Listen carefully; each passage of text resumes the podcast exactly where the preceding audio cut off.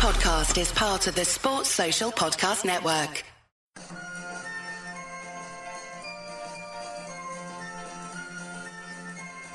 The Unholy Trinity Podcast.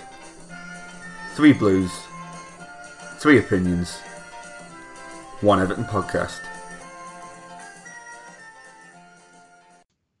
Welcome to episode 115 of the Unholy Trinity podcast, brought to you in association with Sports Social, the UK's only dedicated sports podcast network, and also Fanatics. Delighted to say back on the show regular. Obviously, you've been on many, many times. Not running anymore, but is slightly concussed, and that's uh, that's Phil Hayward. Phil, tell us all about your your injury from uh, from football today. Cheers, Mike. Um, hi, Lee, as well. We got um, play football today, and um, not running as much as it was on the pitch. That's probably why I got the, the head injury. Uh, Paul's come down, two lads gone to win the ball, and we've clashed heads. Um, very concussed at the time, but um, had to make the show uh, today. Had to obviously delay it, but wouldn't have missed this show because obviously I love being on it and obviously listen to it all the time. Yeah, the spot on, mate. So in, injuries not curtailed, uh, curtailed your, your appearance today. We were just saying, weren't we, that uh, if Lee was playing centre mid, he wouldn't have actually gone for the ball. He would have just turned his back and and shit out of the tackle. But that's that's another that's another matter, isn't it, Lee? And you, and you, you know, to be fair, you did say it wouldn't have been your kind of challenge, would it? Oh mate, I'd, I'd I'd be hated at Goodison me. It'd just be like I'd, I'd be like Gomes pulling out of every every single tackle. so yeah, so just just as well he wasn't involved, but yeah, great to have you on the show, mate. Appreciate yeah, you, especially after the uh, the knock you've taken to still come onto the show. Um, and the, the place to, to pick up really um, is is obviously Thursday night Chelsea, um, a game which I think we'd we'd certainly written off. Me and Pete uh, did the show last uh, last weekend, and we we certainly weren't thinking we were going to get anything from the game. It was very much a case of well, it could be damage limitation, uh, and and we've come away with a a one-all draw with a massively depleted squad. It's got to be said. You know, the the start eleven was there was shocks galore in terms of who was who was in there. There was injuries, there was illness. You know, we're seeing Jonjoe Kenny, Jarrad Branthwaite, Ellis Simms, th- those kind of players. Some that you've been on the periphery for a long time came into the start 11 and we, and we come away with the points. And Phil, you've, you've got to be happy, haven't you, to, to go to Stamford Bridge at any time and get a point. But I think to come away after seeing that start 11 and the squad in general, it's a really, really positive result after what we've seen at, uh, at Crystal Palace the week before. Yeah, Mike, absolutely. I said, like you said, I think 24, 25 years. Um, we've been really poor at Stamford Bridge uh, any part of the season. But but when you have a, a depleted squad, as we did, I don't think any Evertonian who uh, who managed to, to get to the game or any Evertonian watching the game um, would have even given the lads a chance just if we can keep the, the score line down. So hats off to, to everyone involved, uh, coaching staff, manager, players. They stuck to a game plan and sometimes again watching the game I thought, you know, we look good at nil. But once one goes in, it'll be two, it'll be three, it'll be four. We've all been, we've all seen it all season, but no fair play to lads. I thought they did the club proud and, you know, um, a, result that no one ever was saw coming. No, of course, and like you know, I myself personally, I said last week I wasn't um, actually for once watching the game or at the game. I was actually watching Home Alone at uh, Woodside Driving Cinema over over the water there, uh, and it, it, it's strange really because I always I hate missing matches in any way, shape or form and it's been so tough recently, especially after Palace uh, the, the previous weekend. And and I, I, just sort of switch. I tried to switch off. I even muted our, our group chat. Uh, so Lee and Peter flying on the group chat, and I'm just I'm, I'm muting it. I don't want to know. And I, I, just thought I'd just go off, off updates on like live score and things like that. Uh, and obviously after the game, got in, made sure that I watched the game when it when it came in and caught off. And I was maybe that's the way forward. Maybe I should take myself away a little bit and, and just not watch the game going forward. I might, might be a little bit more po- positive, but I was massively surprised when I saw that starting eleven. That to be said, I mean, was it was almost as free hit as, as it was. But seeing that start eleven, I thought this this could be a massacre. And and know you were saying in the early part of the game, you know, I know Jordan Pickford had, a, had an outstanding game. Uh, he made he made some fantastic saves. But early on, like Chelsea were really knocking on the door, and you know you look at the Reece James chance really early, which which didn't go in, um, and it could have it could have we could have gone behind by by a fair few, couldn't we, within the first of 20, 25 minutes? Well, firstly, I want to correct you because you did you, you're lying about muting us on the chat because you did put uh, at half time you went, "Are we playing, lads?" So Doesn't mean you couldn't you couldn't refrain from it, could you? No, but I'm using I'm using notifications, so I couldn't I couldn't have my phone constantly bouncing and you and you're giving me sort of you know three way commentaries on on little things that happen when I can't, I'm not even looking at it. So the notifications were muted, but yes, I couldn't I certainly couldn't ignore the fact that we were playing. I had to sort of have a have a little check in at times. Die hard blue, mate. Die hard blue. Um, no, you're right. I mean, look, most of these teams, as we know, um, City, Liverpool, Chelsea, they're just miles clear of everybody else in the league, aren't they? Uh, they're just on a completely different level. And if you look, a lot of them, a lot of their games follow similar patterns. They come more often than not, they come flying out the blocks. They try and get a goal or two in the first 15, 20 minutes and just kill the game straight away. Because from that position, once they've got that first goal, it's almost impossible to come back and beat them. Uh, and they all pretty much follow suit. If you look at their goal differences for those top three teams, I mean, City have won 4 0 again today and gone level with Liverpool, I think, on plus 35. I mean, it's just absolutely ridiculous. I mean, they're, they're 20 goals clear, I think, of fourth place. Uh, you know, it's, it's, it's, it's a different level.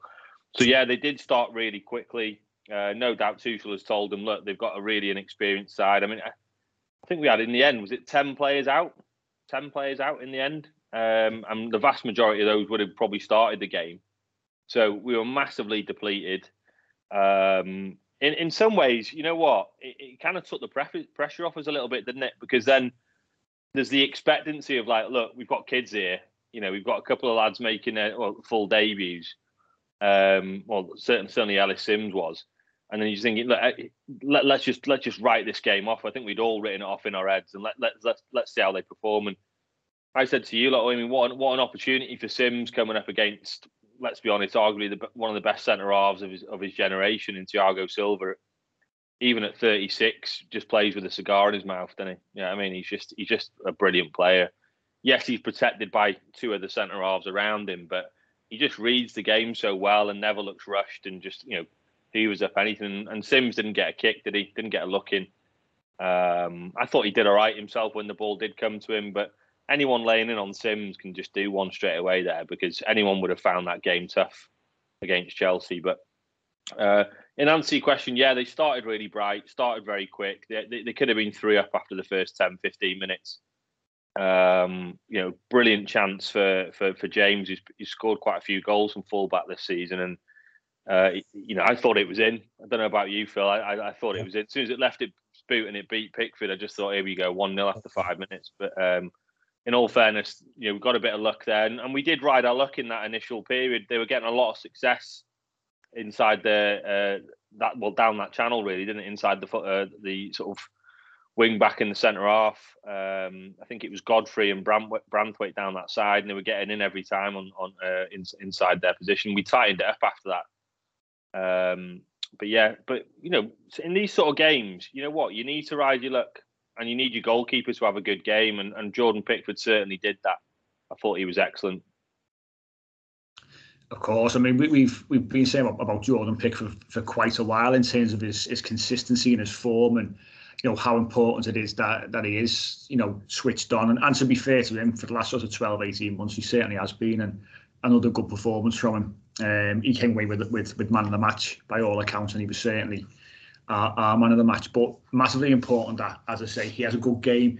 But but Phil, I, I impressed where you with with Young. Obviously got the goal which we'll discuss shortly. But Jarrad Branthwaite, we've seen a bit of him over the last sort of 18 months, haven't we? He, he, uh, he made his debut already.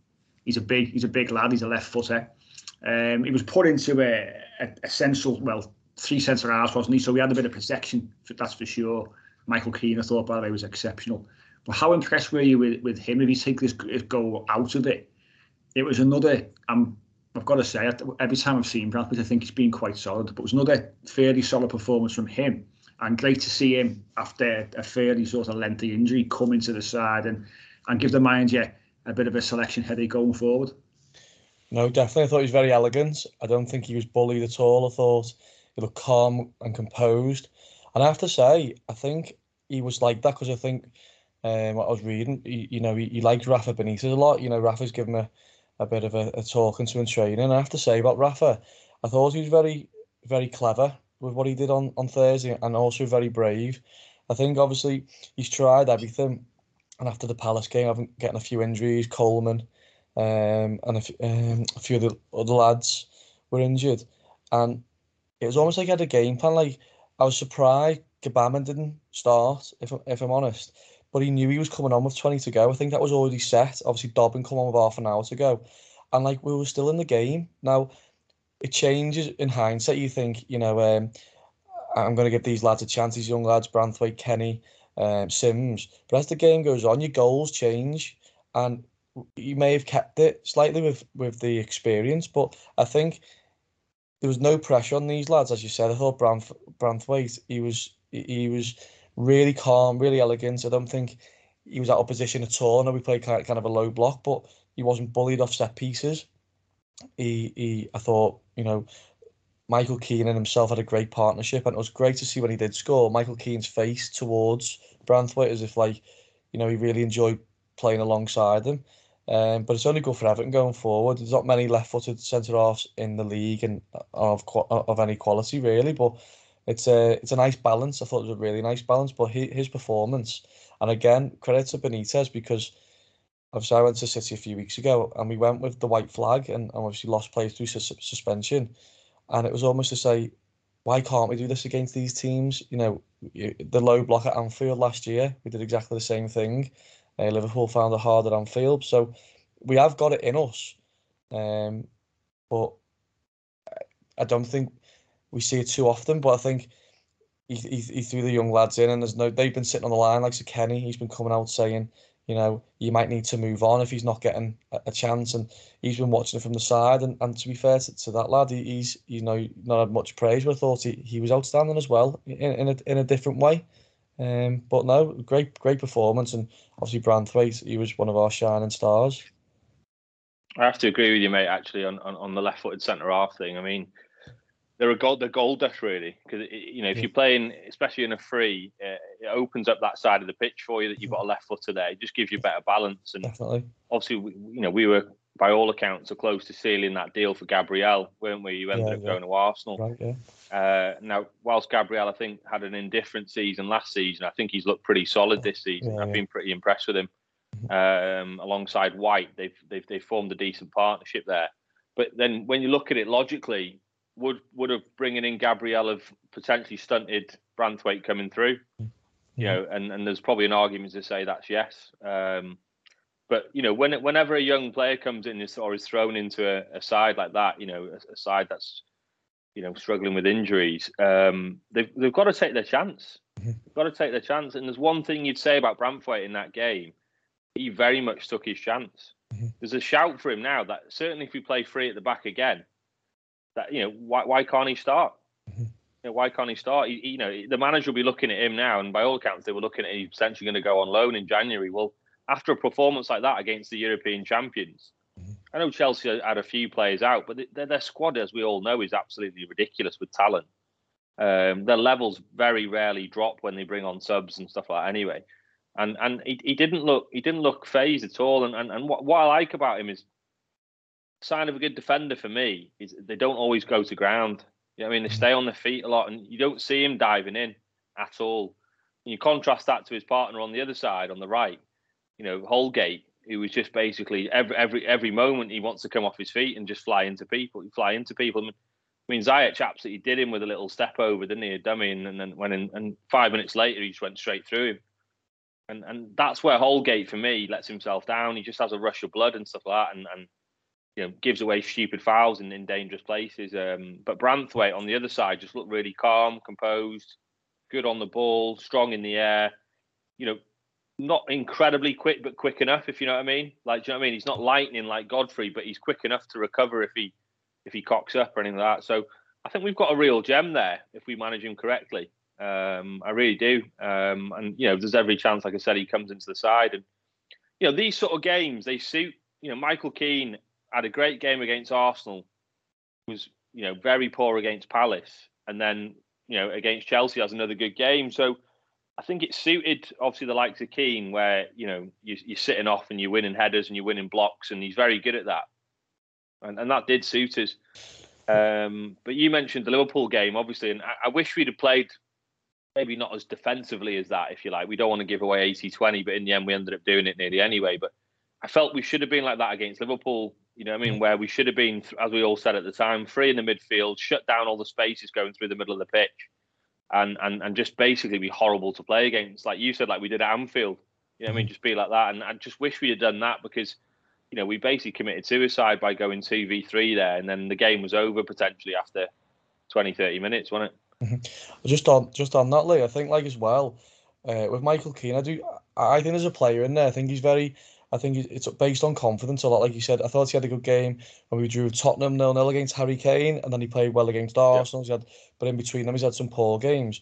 When he plays with Holgate, he's got to be the man to win the ball all the time, the headers. Same with Godfrey. I don't think Godfrey's as strong in the air.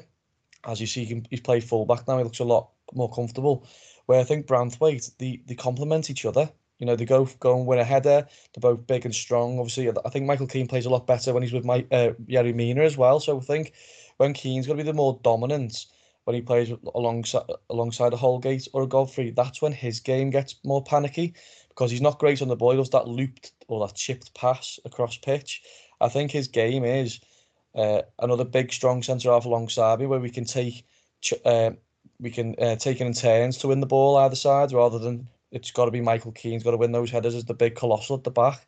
Um, so I thought they complemented each other and I thought Brant they both got stronger as the game went on. Branthwaite and Keane together, which was really good to see. Yeah, like you say, Michael Keane. Um, he's been probably a bit inconsistent in, in recent weeks, but he, picked out there obviously the, the Tottenham game, Arsenal, Chelsea. He, he does he does step up, and when he does step up, obviously the, the system helps him when we do play deep, and then this this uh, this low block um, situation, he does play that bit better. It suits him. It suits his game. At Burnley, you know that's how they play quite often. So that's Michael Keane's game. But you know, fair play to him. He's he's, he's obviously he's pulled uh, Jarrad Branthwaite through the game, uh, and, and he has led. And you've got to you've got to take your hat off to him as well.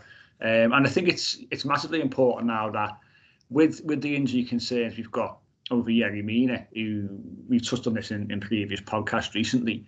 You know, we, we can't rely on him now to, to be playing week in, week out. You know, he, he's come back already, lasted, say, 15, 20 minutes, and he was off the pitch. So it's important we now see someone else who's, who's re-emerging to, to come in to, to partner Michael Keane. Uh, now, Ben Godfrey, I think, is getting back to some kind of form, but in the shorter term, could be getting used at left back, um, which we'll come on to later on in the show. So, Jarrad Branthwaite, there could be a shout for him to come in and play in, in a back four and be the, the partner for, for Michael Keane. So, he certainly, as I said before, given the you a question to ask, and he's going to be in his thoughts, I think, over the next the next few games, that's for sure. But if we if we talk about and think about the, the Chelsea goal, I know my, my initial thoughts when it went in was, there we go, well that that's game over. It was the 70th minute. Couldn't see us getting back into it. Like like you, you said, Phil, we can sort of feel comfortable at nil nil in these kind of games. But then once we concede one, it then goes to two and three and and so on. Uh, and and scoring so late I just thought, yeah, just I just can't see us getting back into this now. Not with the the side that we had we had out there, especially, but they seem to target our left hand side, didn't they, And and they were getting in sort of earlier on behind Ben Godfrey, um, and obviously it happened for for the goal, didn't it? Where Mason Mounts come in and, and it sort of turned Godfrey inside out and he slots it. Um, we, we, we can were you concerned or are you concerned, you know, if looking ahead as well, if, if we're thinking that Godfrey's going to play there more regularly in, in the near future. Does does that concern you? What what happened on on Thursday night? Um, in in those types of matches, you don't mind Godfrey playing there, where we need a more defensive fullback or wing back in this case, whatever you want to call it. Um, you don't mind Godfrey playing because he does a job. You know, he's not he, he's not he's not easily to skin, is he? Very few wingers get change out of him one v one. What you lose with that though, he's very much right footed. He hasn't really got a left foot and what you lose is, is, is any sort of threat going forward. Dear, you don't really you don't really have a threat going forward with him. I know he has a couple of a couple of runs and a couple of lung busting runs like he does, but very rarely he picks someone out at the end of it. Um, so for me, short term, no. Um, but obviously, when you play in the likes like we had Palace the other day, for example, you want you want well, Luca Digne. You know, we'll come on to talk about him in a second, but you know, you'd rather him be playing where he's got the ability to put in ridiculous quality from crosses and, and, and things like that when when Benitez allows him to cross the halfway line. Um, but um, yeah, I don't I don't mind him playing. I don't mind him playing there against against teams that you perceive where you're not going to have as much of the ball. Um, but the second half, you, you, talked about the goal there. Um, we started to grow more in confidence in the game. Chelsea started running out of ideas more. I know they had obviously both their main strikers missing, didn't they? So uh, that helped.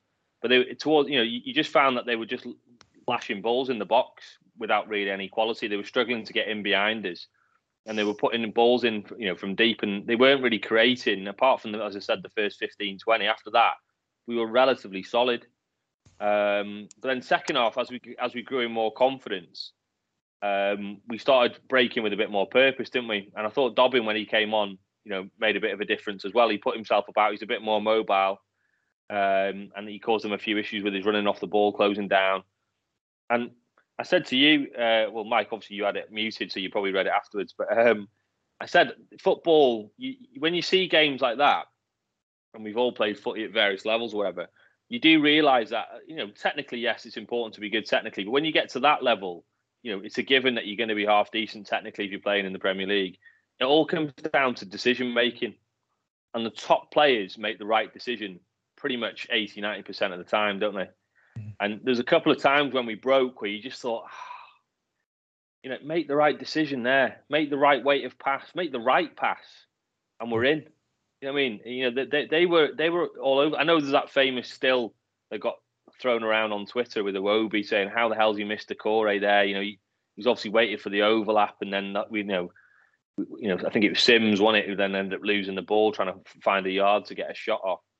I mean, yeah, look, that's one example. But look, I don't like those sort of pitches, those sort of stills where, you know, okay, it looks awful when you see it in a picture, but football happens very quickly, particularly the Premier League. Fast forward, you know, a second, second and a half after that, that pass probably isn't on. You know what I mm-hmm. mean? So it looks a lot worse when you see a still. Um, but there was other occasions as well, though, like for the goal where Doucouré, who's had a good season for us this season, where he broke there, and we we had we had two men over on that side, and he just delayed. He just delayed it and allowed Silva to close him down and block that off. If he plays that pass a little earlier, uh, forget who was outside him, and then there's another guy outside him. If he plays that a little bit earlier, we're, we're in. We've got a shot on goal, and and that that's the difference there with me. That you know the top players, and you see it in the Champions League. Certain teams that don't have anywhere near the ball, but when they break, they break with such purpose and such quality that they create chances.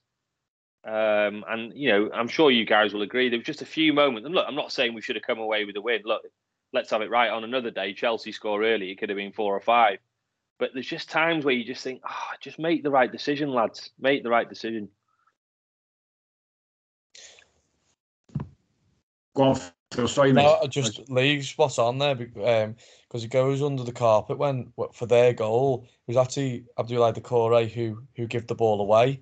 And obviously, exactly. we know how how important he is to our team, and how brilliant he's been to our in our team this season, and, and obviously since he signed. But no, not many people mention that. And there's no stills of that. You know what I mean? But when it's a, a player where they're not as liked as Doucouré, um, these stills come out, don't they? And uh, people jump on the bandwagon, and then it gets put on social media and things, and that's when uh, you know picking on players comes in comes into the frame. But um, no, I'm spot on. I remember that because obviously I was really frustrated because he's one of my favourites, but there's two players on the outside of him which he could have just played through.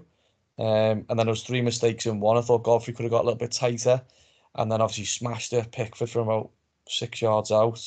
Um, but the, but then, like you said on, on the social media, stills of other players or various players uh, making mistakes, and it's blown out of proportion because another second later that pass isn't on. You know, so exactly that. I mean, it, if it's Iwobi that gives it away there for the goal that leads to the goal, of he's course. getting murdered and he's getting murdered. Yeah. And it wasn't a difficult pass. No, no. He's obviously no. tried to check onto his right foot, and obviously, like I said, Silva can see what's going on, see the picture around him, and you know his, his head is like, I'll either foul him or win the ball here just to stop the attack because they know they're getting overloaded. And obviously, he ends up winning the ball. They break on us. We, we, we obviously just got a bit giddy thinking we could take yeah. the win here because they started obviously like you know uh, running out of patience. The crowd were really quiet. Mm-hmm. Um, and obviously we've conceded, but you know, credit to the lads. After that, the heads didn't drop.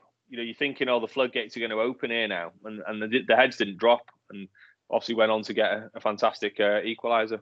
Mm-hmm.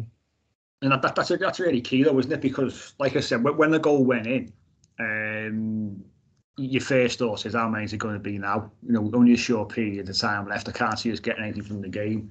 So the, the reaction was, was really key. But just just on Iwobi, I know we've had a little chat before we recorded today, and there's been um, he has deleted his his posts in regards to Everton from Instagram. Is my understanding. Uh, did have, have a quick check last night and nothing on there. And it's difficult, isn't it? It's really difficult for for any player who is certainly out of form. He, he's certainly got no confidence, and we've had to the point there where he could have made a pass through to Corey, and he's chosen not to, and gone gone the other way. And it's because maybe he wants to do the the easier thing, and uh, so people can't get on get on his back. But like we said, split second decision. When you look at a still of a situation, it's never ever as clear cut as the live game where you're moving and you've got to think really really quickly. So I think it's it's really hard because players players can be criticised, and you know we, we don't shy away from some from saying if a player's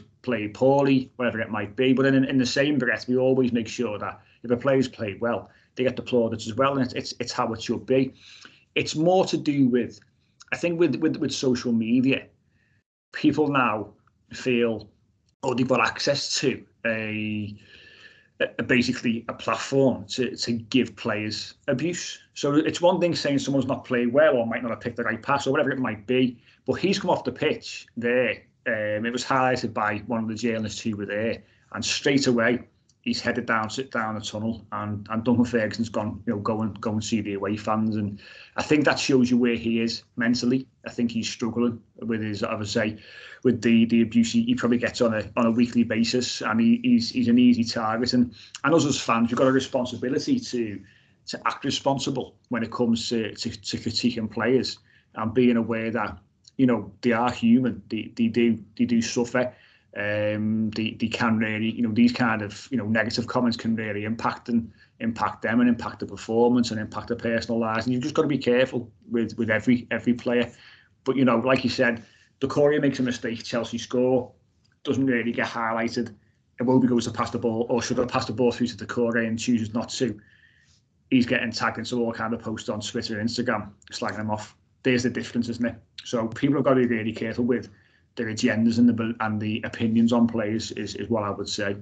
Um, but going back to our goal, fantastic reaction. You know, didn't see it coming.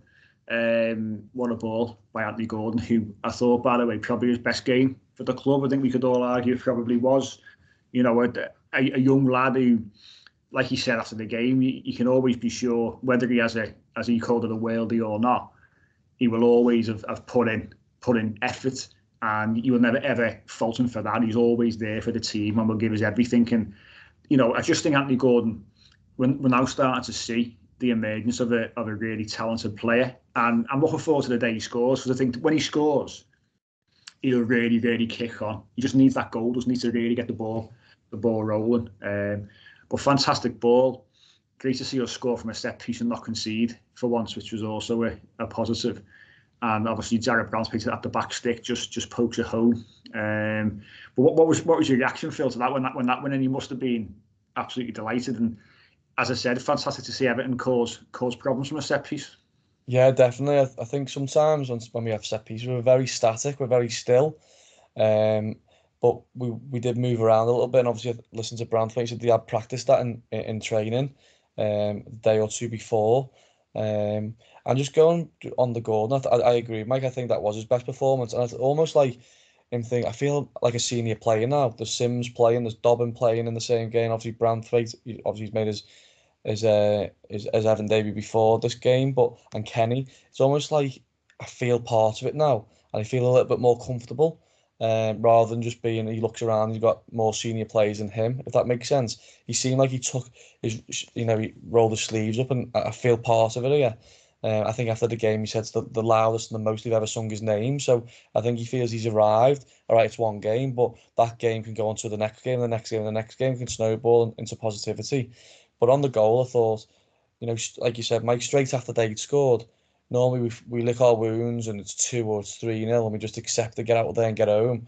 But that, massive credit to the players, great delivery and and uh, a, a great finish to seeing those fans behind the goal celebrating. It Got a big warm feeling inside, thinking, you know what, you know, they deserve that because how they played.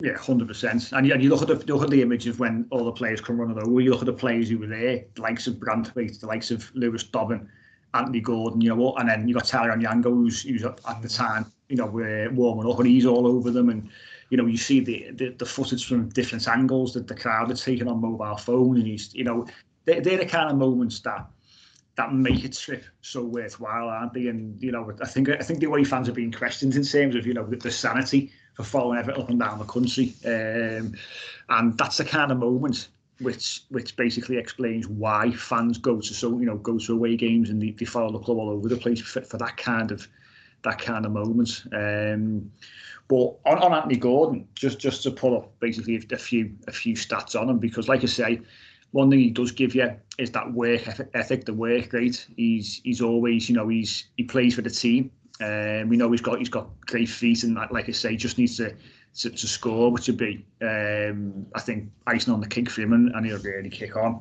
But for, from the game itself, four recoveries, 11 duels won, four successful dribbles, and one assist. And it, it just highlights, I think, the, the all round game that Anthony Gordon has got. And he's only, going to get better. Um, but Lee, what, what are your thoughts on Anthony Gordon's performance against uh, against Chelsea? Are, are you becoming more and more impressed by him uh, as the weeks go on? Uh, I thought he grew into the game, you know, as, as we did as a team. You know what I mean? I, I thought he grew into the game and, and got better and better. And, and obviously, uh, you know, for the goal, um, I think he won the free kick in the first place, didn't he? Reece James, uh, in a, little, you know, clipped his heels and obviously got the free kick. And that's that's a quality delivery. That quality delivery. Uh, you know, he's whipped it in with pace, um, and you know it was it was harder to miss in the end. He just had to get something on it, didn't he? In the end, Branthwaite, and it was obviously a good run. Um, but the quality of delivery for me made the goal, and that lifted him. Uh, he was all over the show then. I think, like Phil said, you know, he said he said, didn't he? Um, literally, um, you know, we practiced that in training, whatever, and, and, and just find me on the back post, and he did. Uh, it was a hell of a hell of a, uh, an equaliser in that respect, and great to see the away end going nuts, lim- limbs everywhere. But um, yeah, I mean, I'm still on the fence with Gordon a little bit. Um, don't get me wrong, I think there's a player there definitely, and he's a bit old school in the fact he likes to run at people. That's his first thought, and you know we've missed players like that. Um, but in terms of um, you know, you look at say someone like Barkley coming through, uh, and I look at the talent of Ross Barkley, and then um, I don't think he's got the same sort of talent as Ross, natural talent or natural ability um, as Ross, but um, I think he's got a better attitude. I think he's got a better attitude than, than, than Ross Barkley. I think you know the game comes easy to Ross. It's come easy to him. He worked his way through all the ranks very quickly, years ahead of his age group and everything else, and he obviously when he first came in the Everton team, he showed real quality, didn't he? Um, but I think with Gordon, I, I, you know, he could be one of those players that just gradually gets better and gets to a level rather than being like Barkley, who was already at a level. I don't know what you guys think, but I just think, I just think, you know, he, he seems to have a real, a real solid attitude, Gordon, and that's where arguably was one of Barkley's weaknesses, as, as we all know. Yes, I totally, totally agree. You know, it's uh, his attitude is one of the the standout attributes that he's got, I think. But attitude can take you a long way. We we we, we quite often and so often question player attitude, and it's we know it's early days with Anthony Gordon. He, has been in, in and around the side for about the last eighteen months. Um, obviously, he went on loan, which didn't really work for him last year, and could have arguably gone on loan again in the summer if we would have brought in another another body in that position. So it's been great for him that that didn't happen, and we're, we're starting now to, to reap the rewards. But very very early days. Uh, there's still a long way to go in his development, uh, but it's it's just brilliant to see. I think local lads, when local lads come through, especially, you know, the they can go one or two ways, can't they? Because the, the pressure can be can be too much for for many.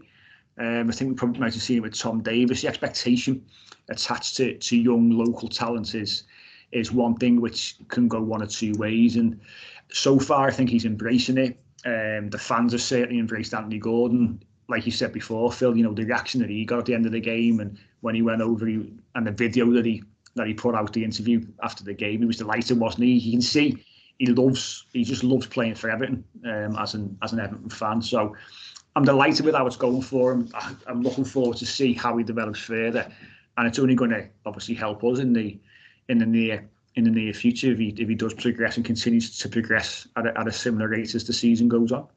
Um, but we'll, we'll finish up there in regards to the Chelsea game. Very positive point. Delighted to get it. Needed. The manager certainly needed it. I think um, a free hit and and you know a, a point a point certainly gained. But one thing that we did mention was Ben Godfrey playing left back. There's still an issue surrounding Lucas Digne.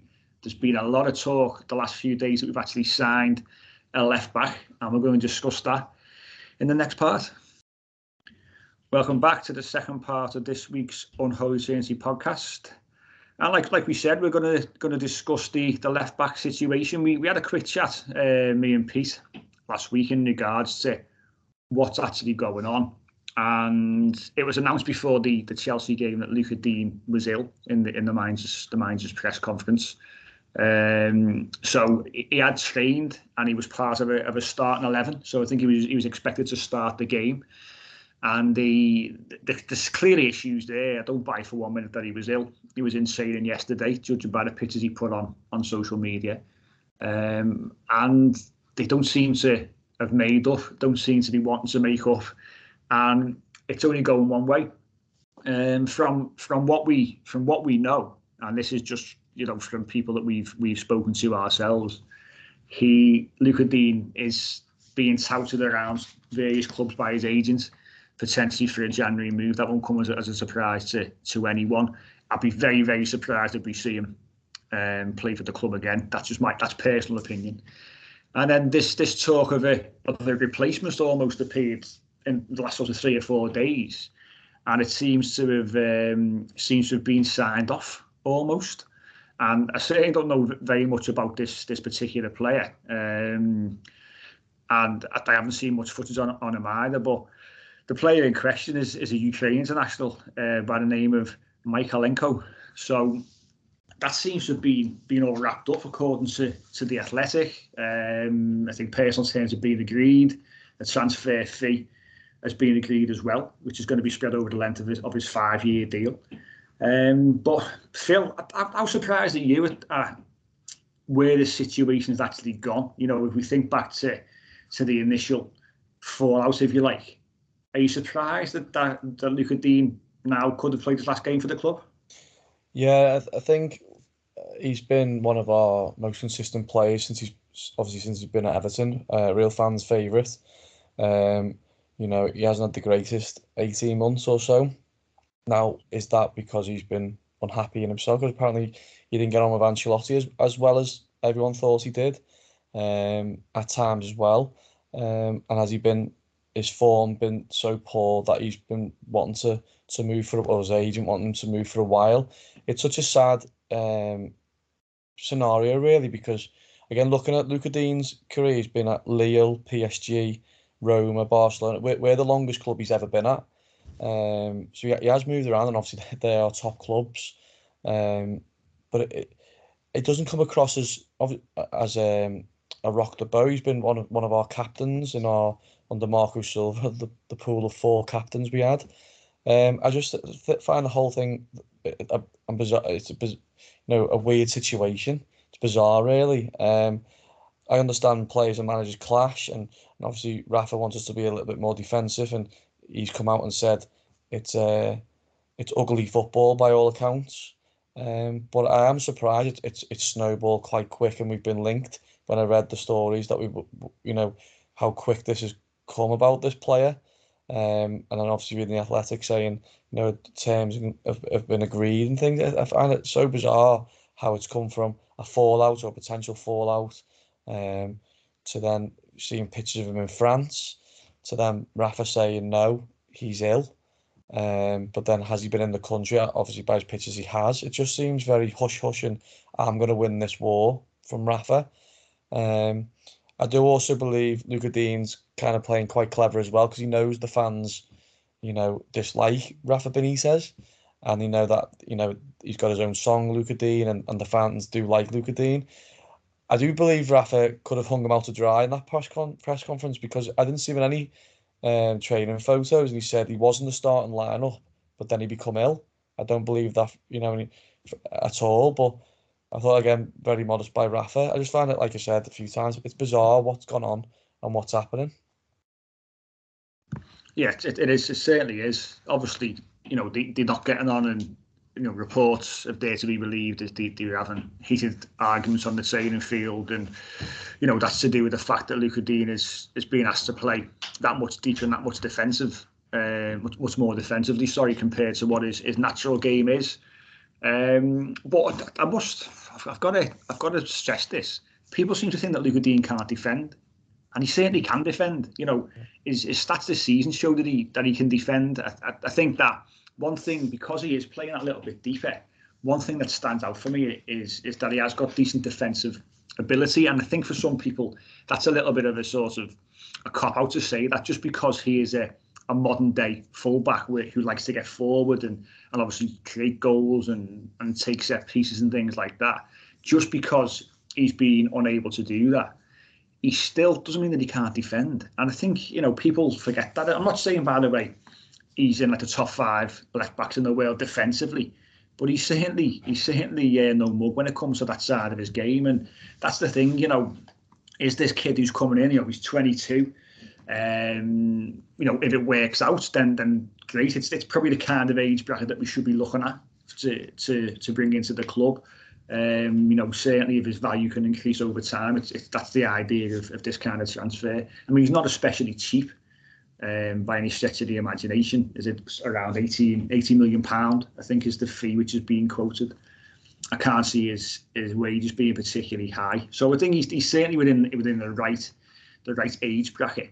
Um, the, the gamble that we've got there is that you know he's played Ukrainian football, uh, obviously Dynamo Kiev uh, Ukrainian international.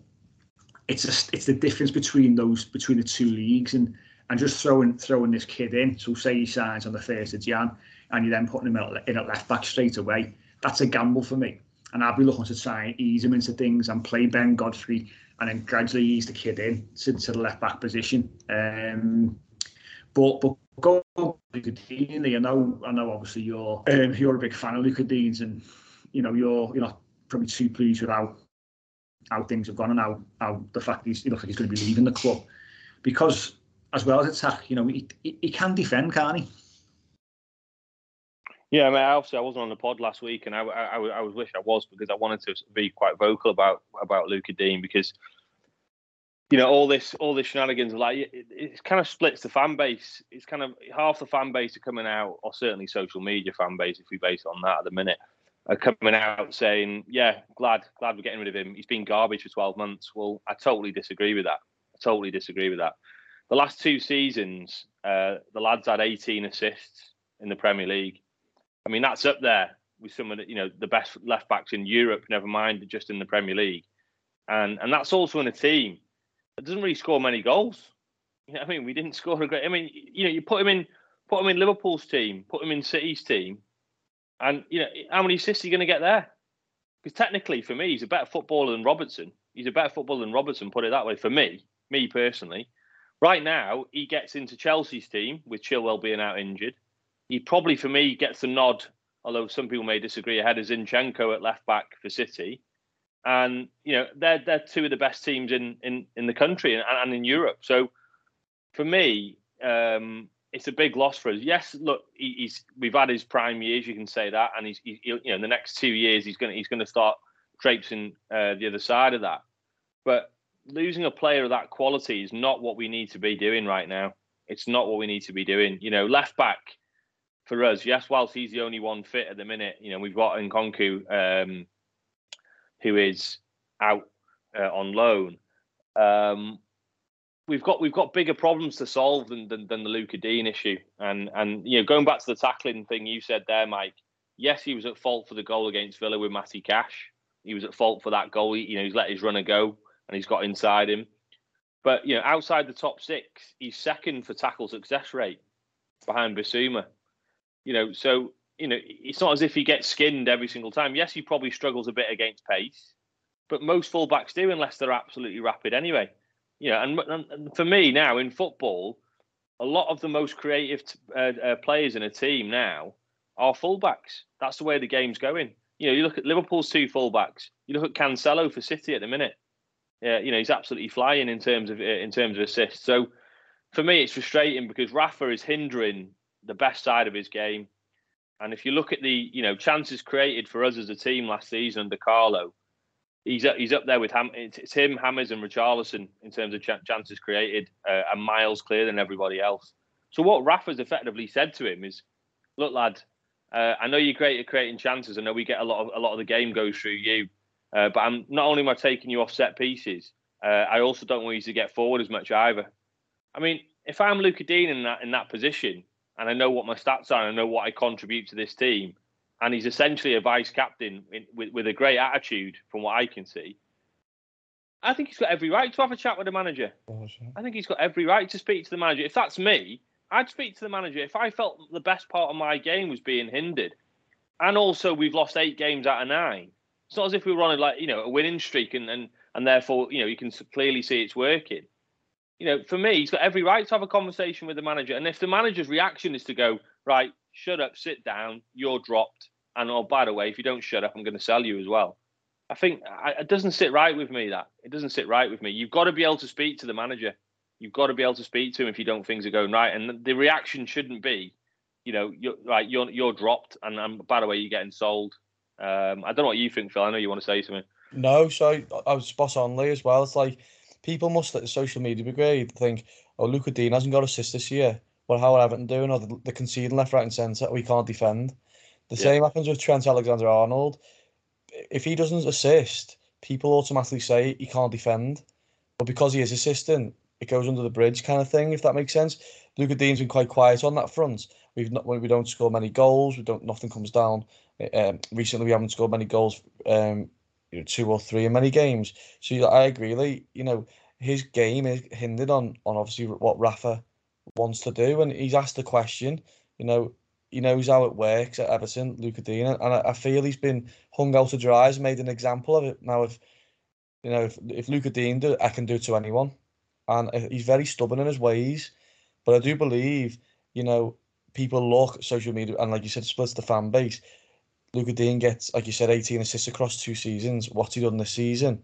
Regarding that, oh, he's been quite quiet on that. Oh, how are Everton getting on? Oh, they let him three and four in each week. He can't defend, and it's it's rubbish. It's a load of rubbish. Totally agree. He shut he shut down one of our most creative outlets, Benitez, yeah. by doing this. Yeah. He really has. And as I said, he's taking him off set pieces. Now, again, I wouldn't mind if we were scoring literally, you know, we were a real threat from set pieces, but we're not. I know we scored the other day from a great ball from Gordon, obviously, but we've, you know, Townsend effectively is picked up from where Lucas Digne would have been taking left-footed set pieces. And mm-hmm. yeah, I know Townsend has got a decent technique, but let's be honest. I mean, is, is, is he any better on, on, on those set pieces? Not really. I mean, if anything, it was his corner cocked up the goal that led to the Seamus Coleman error in the derby. Yeah. You know what I mean? So, you know, for me, um, you know, I think I, I, I don't want to be getting. I don't, we shouldn't be looking to sell Luca Digne we should not be. Look. look, I'm glad we've we've got you know we've clearly gone after a lad. From what we've been told by all accounts, um, it was was a, a brand, a guy that was being scouted for by Brands that Benitez has given the nod on anyway. So I don't mind us going for a young young lad and taking a bit of a gamble on a player that you know, let's be honest, isn't a household name, but obviously you know could turn out to be a, a, a top player. I don't mind us signing in that sort of bracket. Um, and obviously, we, you know, if it's a five-year deal, we can amortize that over five years. It's four million quid a year or whatever. I mean, that that's and he'll be like you said, Mike. He will probably won't be on a great deal of wages. I don't mind us trying to go in after players like that. But for me, I'd like I'd like him to come in as a backup to Digne initially, and then obviously when Digne gets to you know he's 29, isn't he soon? And then obviously once he gets to 30, then maybe yeah look look to look to sell him on. Um, but yeah, I think you know Rafa's got form here. We all know that. You, you know, I don't know whether you guys have read the Athletic last week. You know, he, you know, he famously fell out with with Alonso at Liverpool because Alonso went to the birth of his kid, um, you know, overplayed in a Champions League game, and then um, you know, by all accounts, then Rafa that that that was it for Rafa, and he dropped him for the next few games, and then he was he was sold he was sold later that summer, um, and that's for me you know that that's Rafa in a nutshell. Same with John Terry at Chelsea, exactly the same at Terry. You know, when he came in it there, obviously Terry was coming towards the end of his career, but he was injured when he first came. Um, apparently, from what Terry said in his book, apparently he turned around and said, "Oh yeah, Rafa kept on saying to us, oh yeah, at Liverpool we did this, at Liverpool we did that." So Terry went, you know, being being the leader that he is, went and told him, "Look, look, Gaffer, um, this is Chelsea now, not Liverpool. The lad, the lads aren't really liking this, and not they're not enjoying it that you keep on mentioning Liverpool." And and to be fair, you know, any captain, that's the right thing to say. That's that's way the way the dressing room is feeling. And then by all accounts, Terry said he, he barely got a sniff after that. I think he came on and he played in one game, got two goals. I think it was a cup game, he said, and then he was dropped. And then I think this this is Benitez in a nutshell. And and you know, for me, I said it on on, on Twitter the. These are classic traits of a narcissist. You know, what I mean, I am always right, you're always wrong. And if you want to get in a battle with me, I'm the manager, so I have the final say. So if you cross me, you're not playing.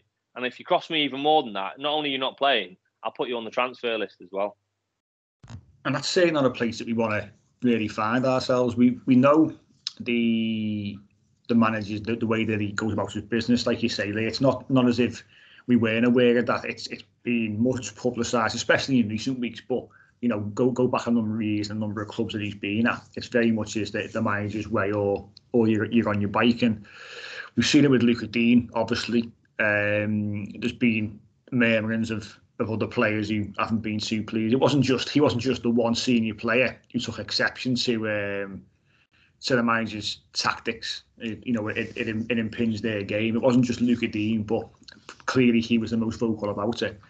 Um, but hopefully, you know, we, we're going to have to sort of move on without him. It, it looks like this this signing seems to seems to be wrapped up. Lucas Digne, like we said, has certainly been touted to other clubs. I think I saw that. I mean, this is only paper talk, not what we've heard, but the, the papers are saying Newcastle, which is an easy thing because they've got money. Leicester, another another club who've been mentioned for for Lucas Digne. And like I said on last week's podcast, he's going to want to get first team football and be playing because he's got a World Cup around the corner. And at the moment, he finds himself a bit further down the France pecking order, and he's going to want to get his his um, his position in that side and that start eleven back and do, do what he what he does best, and that's as, a, as an attacking fullback. But you know, we, we can't really comment on the, the player who's coming in. I haven't seen a great deal of him. You know, the deal looks good on paper. He, he looks big and strong, um, and and is certainly a more Rafael Benitez type fullback than than Lucas Digne is. So we we we'll wait and see how that that particular signing works out. Um, but what, well, by all accounts, Mike, he was he was a centre. He played centre half and then he's been moved out to to fullback. So obviously that you know he can he can he, the lad can clearly defend. Um, I had a quick chat with Piv um, about it, and obviously uh, he, you know we've, he's been on this podcast with us, and he said exactly what you just said. The lad's he's, he's quick, he's strong, he's an athlete. That that they are all the signs you want, you know, in in for a Premier League player.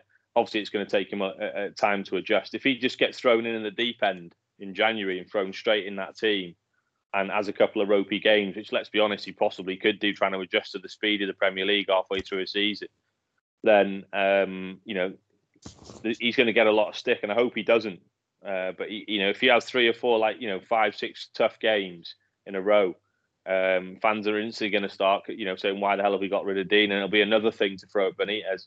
I'd much rather us keep Digne, even if it's until the summer, and you know he plays he plays the odd game or as an understudy for him or whatever, and and, and slowly integrates to the Premier League rather than just being thrown in, thrown in straight away as a young kid.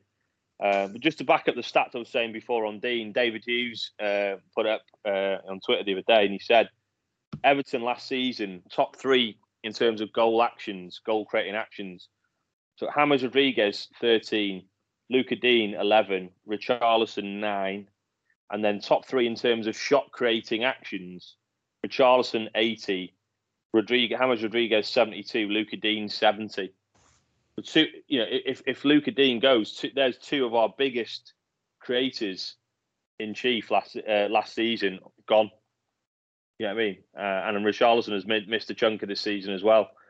So that tells you there, you know, a lot of our creativity came down that side and a lot of it obviously was, you know, switches, quick switches of play to Lucas Digne down that side. And as we all know, he only needs half a yard to get to get that brilliant left foot uh, whip round the defender for a great a great cross, doesn't he? Yeah, of course, of course, and it, it's a shame that it's it's come to this, and it looks like it's going to end on a on a sour note. Um, that's for sure. Uh, but like I say, you know, we have to see how this this transfer works out. By all accounts, it's done uh, from what we what everyone has heard basically. Um, so should be announced at the start of the start of January.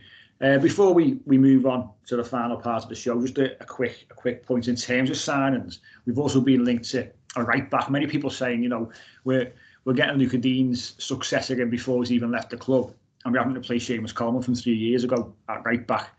Um, obviously, Patterson Rangers was linked, has been linked again recently. There's a kid at Metz, um, again, you know, forgive my pronunciation if this is wrong, by the way. Um, Fabien Centonze, um, who's been also been linked, but he's been he's linked to a host of clubs. But apparently Everton, again, from what we know, are interested. Um, Phil, it's that that's a position, isn't it, which we've you know we've been crying out for for for quite a number of years now for someone to come in and take over from Seamus Coleman. We, we've seen Seamus Coleman get a you know a really rough ride in recent weeks through really you know no fault of his own, he's not been he's not been replaced uh, by almost a, a, younger model, if you like. Um, so it's quite positive to see us linked to a, a right back, isn't he? And, and actually address that position now after so long of us not doing so. No, you're right. I think no fault of his own, Seamus, um, he'd do anything for this club, and you know he, he'll be probably be critical of his own performances again uh, this season. Um, but it, it, it's something that's needed addressing for so long now, and obviously it was pathetic of what, what whose fault it was with the Dumfries and uh, last season and and, and players uh, before that. Um, but what do I also say about Seamus? He won't hide ever. I know he hasn't been outstanding, and, and, and again, people jump on the bandwagon. He hasn't been as bad. Again, you, you associate Seamus Coleman as clockwork down that right wing, crossing the ball, doing it himself, scoring a goal. Obviously, he hasn't got the legs anymore, so they criticise how poor he is as a defender. Uh, I don't think he's been as bad as people. Obviously, he's made some key mistakes, i.e., Liverpool, and a few of them. Obviously, the Palace, um, um, and obviously we knew what he tried to do and it didn't pay off. But um, the other side of him, uh, at Chelsea, a lot of my friends went on Thursday, and so he was up and down that touchline again, like he was at Huddersfield, um, encouraging and, and you know the first one to be out there, patting the badge, you know, sentimental. We all love a bit of that, but I know it's time to move on. But it's it, it's great that you know things seem to be getting in the pipeline in January, and hopefully, um, in January we do get uh, a fullback and, and of some quality as well with the boys that you mentioned there. Yeah, by all accounts, the lad from Metz is another Brands one as well, apparently. Um, so yeah, there'll, there'll, be legacy legacy transfers from Brands that'll certainly be you know his scouting team. Uh, we've got two scouts over in France from his team that he obviously uh, pulled together there. Um, so hopefully, yeah. Um, and by all accounts, obviously the Dumfries one was a done deal, wasn't it? And, and Rafa and Rafa uh, put the brakes on it. Um, possibly, possibly naively thinking, um, um, like some of the managers before him, that Kenny would have been a a, a decent predecessor, uh, not predecessor, a decent backup. Sorry. Uh, and as we all know, I just don't think Jonjoe's good enough for the Premier League. So it's a it's a weird one with Seamus. We all love him to bits. He's he, he's been a brilliant servant for Everton, and I just don't want to happen to him, which is signs of it now that will happen to Tim Howard. Yeah. You know where he's you know he's playing more games than he should be at that age, and you know he's been at fault for for a few different goals. Um, you know that one against Palace the other day was a prime example, and obviously the famous one against Liverpool when we were still in the game at two one. Um, and uh, you know he's increasingly making you know he plays with his heart on his sleeve. He really does. And we love him to bits like i said. But um i just think i just think you know he, he needs to be playing every now and then not every game. He's 35 you know what i mean um and he still hasn't retired from international football either he loves ireland he plays 90 minutes every time for them you know you can't be playing that much football at his age you just can't and we need to protect his legacy as well as well as having someone as someone there um, you know, a younger version coming through. And by all accounts, this lad at Metz is supposed to be a real talent. So, you know, I'm fed up of seeing other clubs pull absolute gems out of France. Why don't we do the same? Yeah, let's hope let's hope it's a sign of things to come and a and a fairly busy January transfer window. It looks like that way at the moment, with obviously incomings but also outgoings as well. Um, So we're going to take a, our final break of, of this week's show, and we will be back in a couple of minutes to discuss, unfortunately, the latest on how COVID 19 is impacting football. Welcome back to the final part of this week's Unholy Trinity podcast. And unfortunately, we've we're back in the in the realms of COVID nineteen now. We never went away, but it, it certainly wasn't impacting football. Uh, we've seen over the last sort of ten days, couple of weeks or so, it's it's back with a vengeance with this new this new variant, and we've seen quite a number of games called off, including our own against Leicester. Um, think back to Thursday.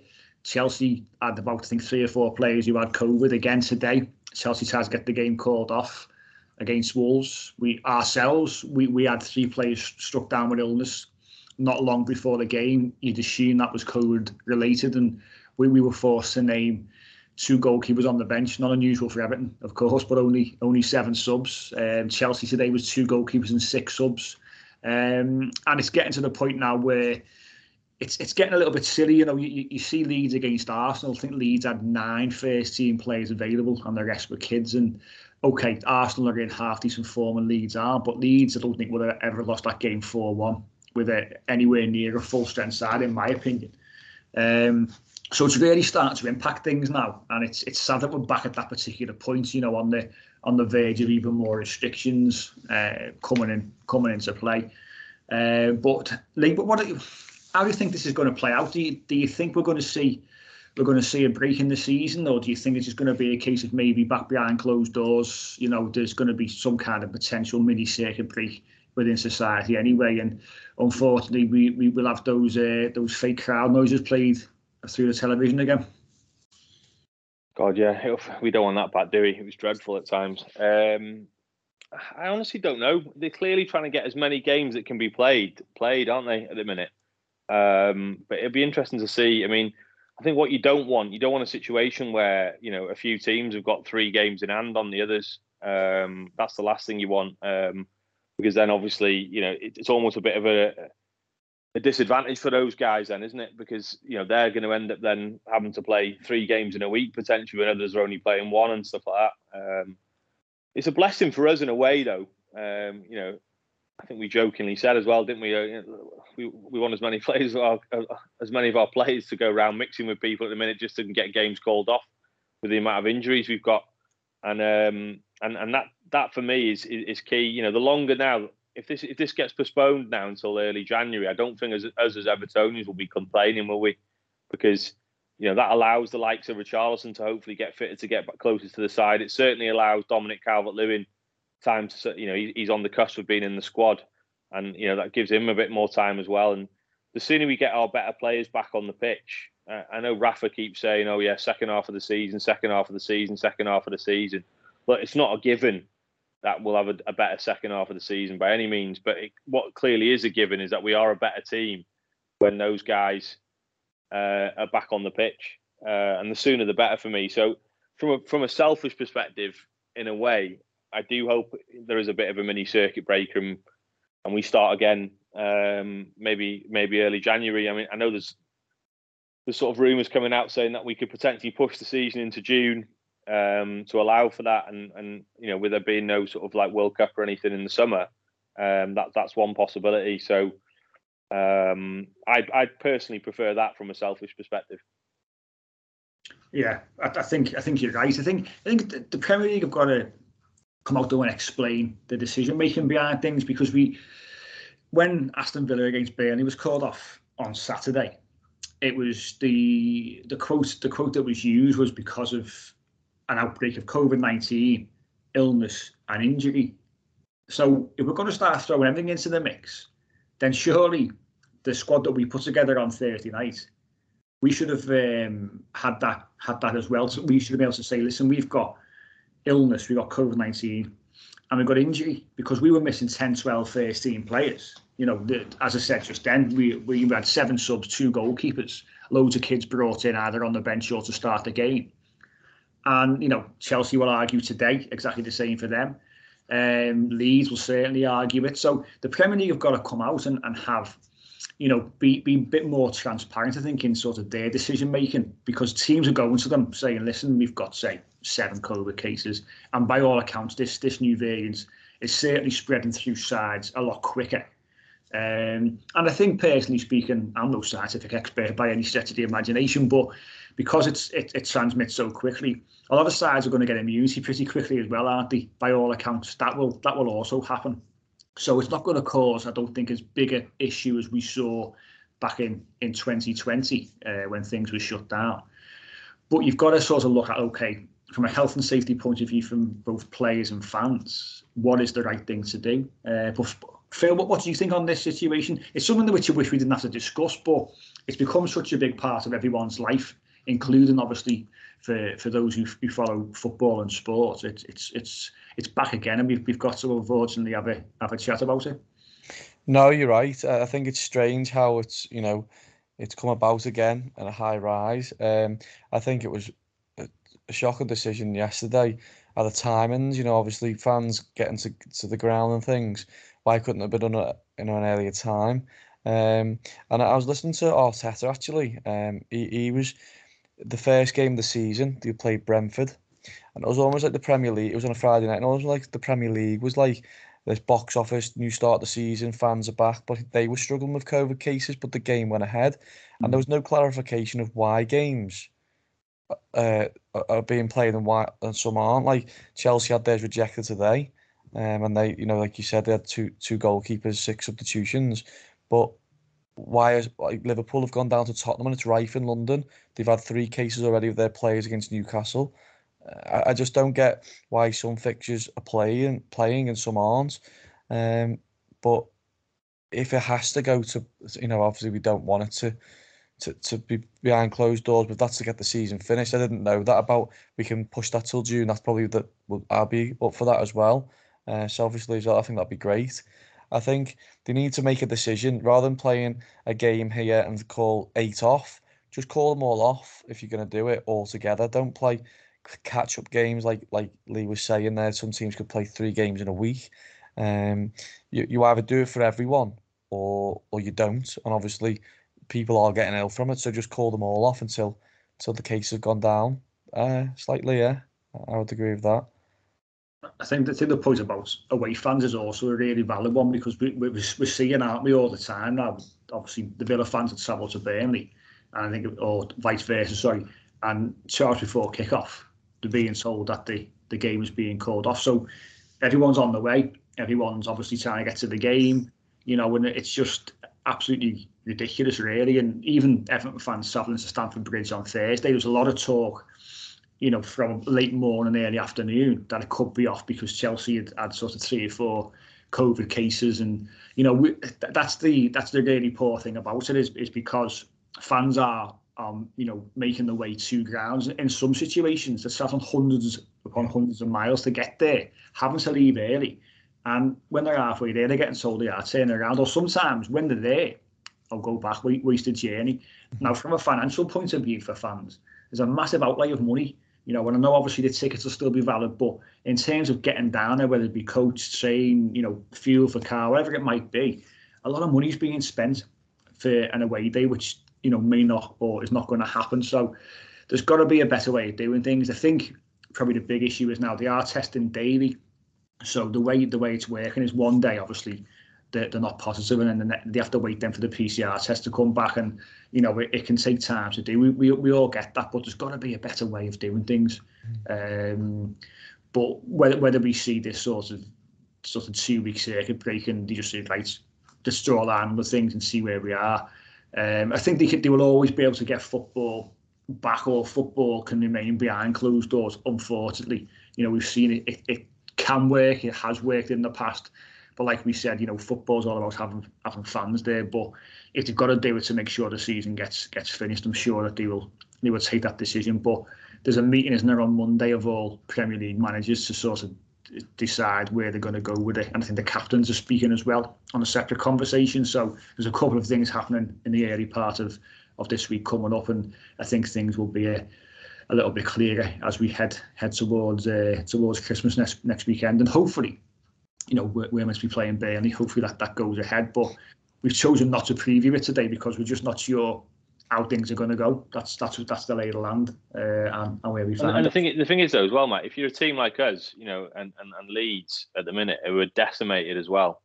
You know, what I mean, it, it's it, it's making it even harder than it already is, isn't it? You know, mm. I, I, feel for Leeds in a way as well because you know they're like they've got ten players out at the minute, and everyone's jumping on Leeds' bandwagon saying, "Oh yeah, look, second season syndrome and all that." Look, well, look, the way Leeds play and you know Bielsa's way. I mean, it's a great way of playing footy, but the way they play, they've got 10 players out. That's massive for them. That's yeah. absolutely massive for the way they want to play. And the quality drop off again is huge.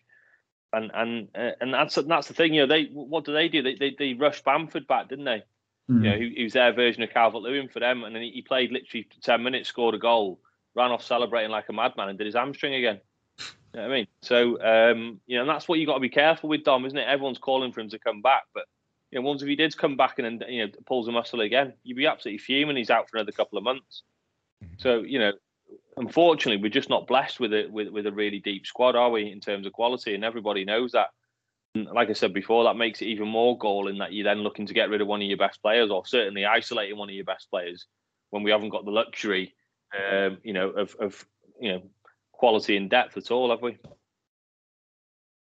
No, certainly not, and that, that's one of obviously our downfalls at this moment in time. Uh, but if all else fails, we could all head to Formby and watch uh, the Charlton FC take on Alan FC and and get behind get behind those two those two sides. Who, who I love that, by the way. I absolutely love that. I, I wish I, I wish I'd been there. We could have just gone on and had a little game.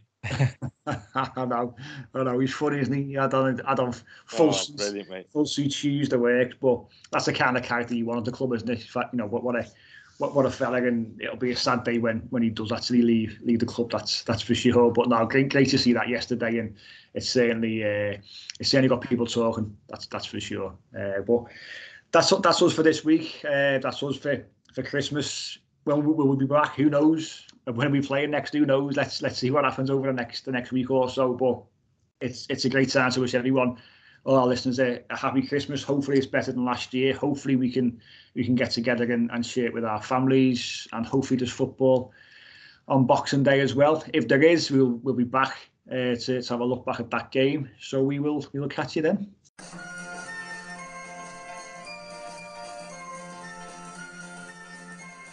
The Unholy Trinity Podcast. Three blues, three opinions, one Everton podcast.